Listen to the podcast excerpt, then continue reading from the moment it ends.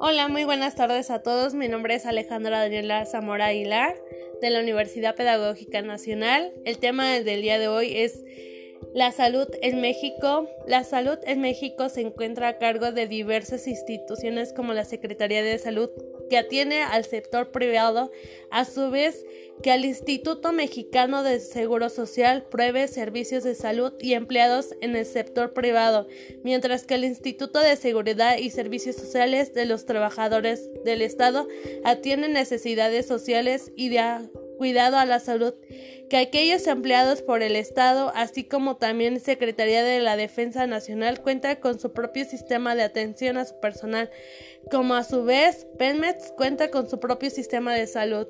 Bueno, eso sería todo del día de hoy. Espero se encuentre bien.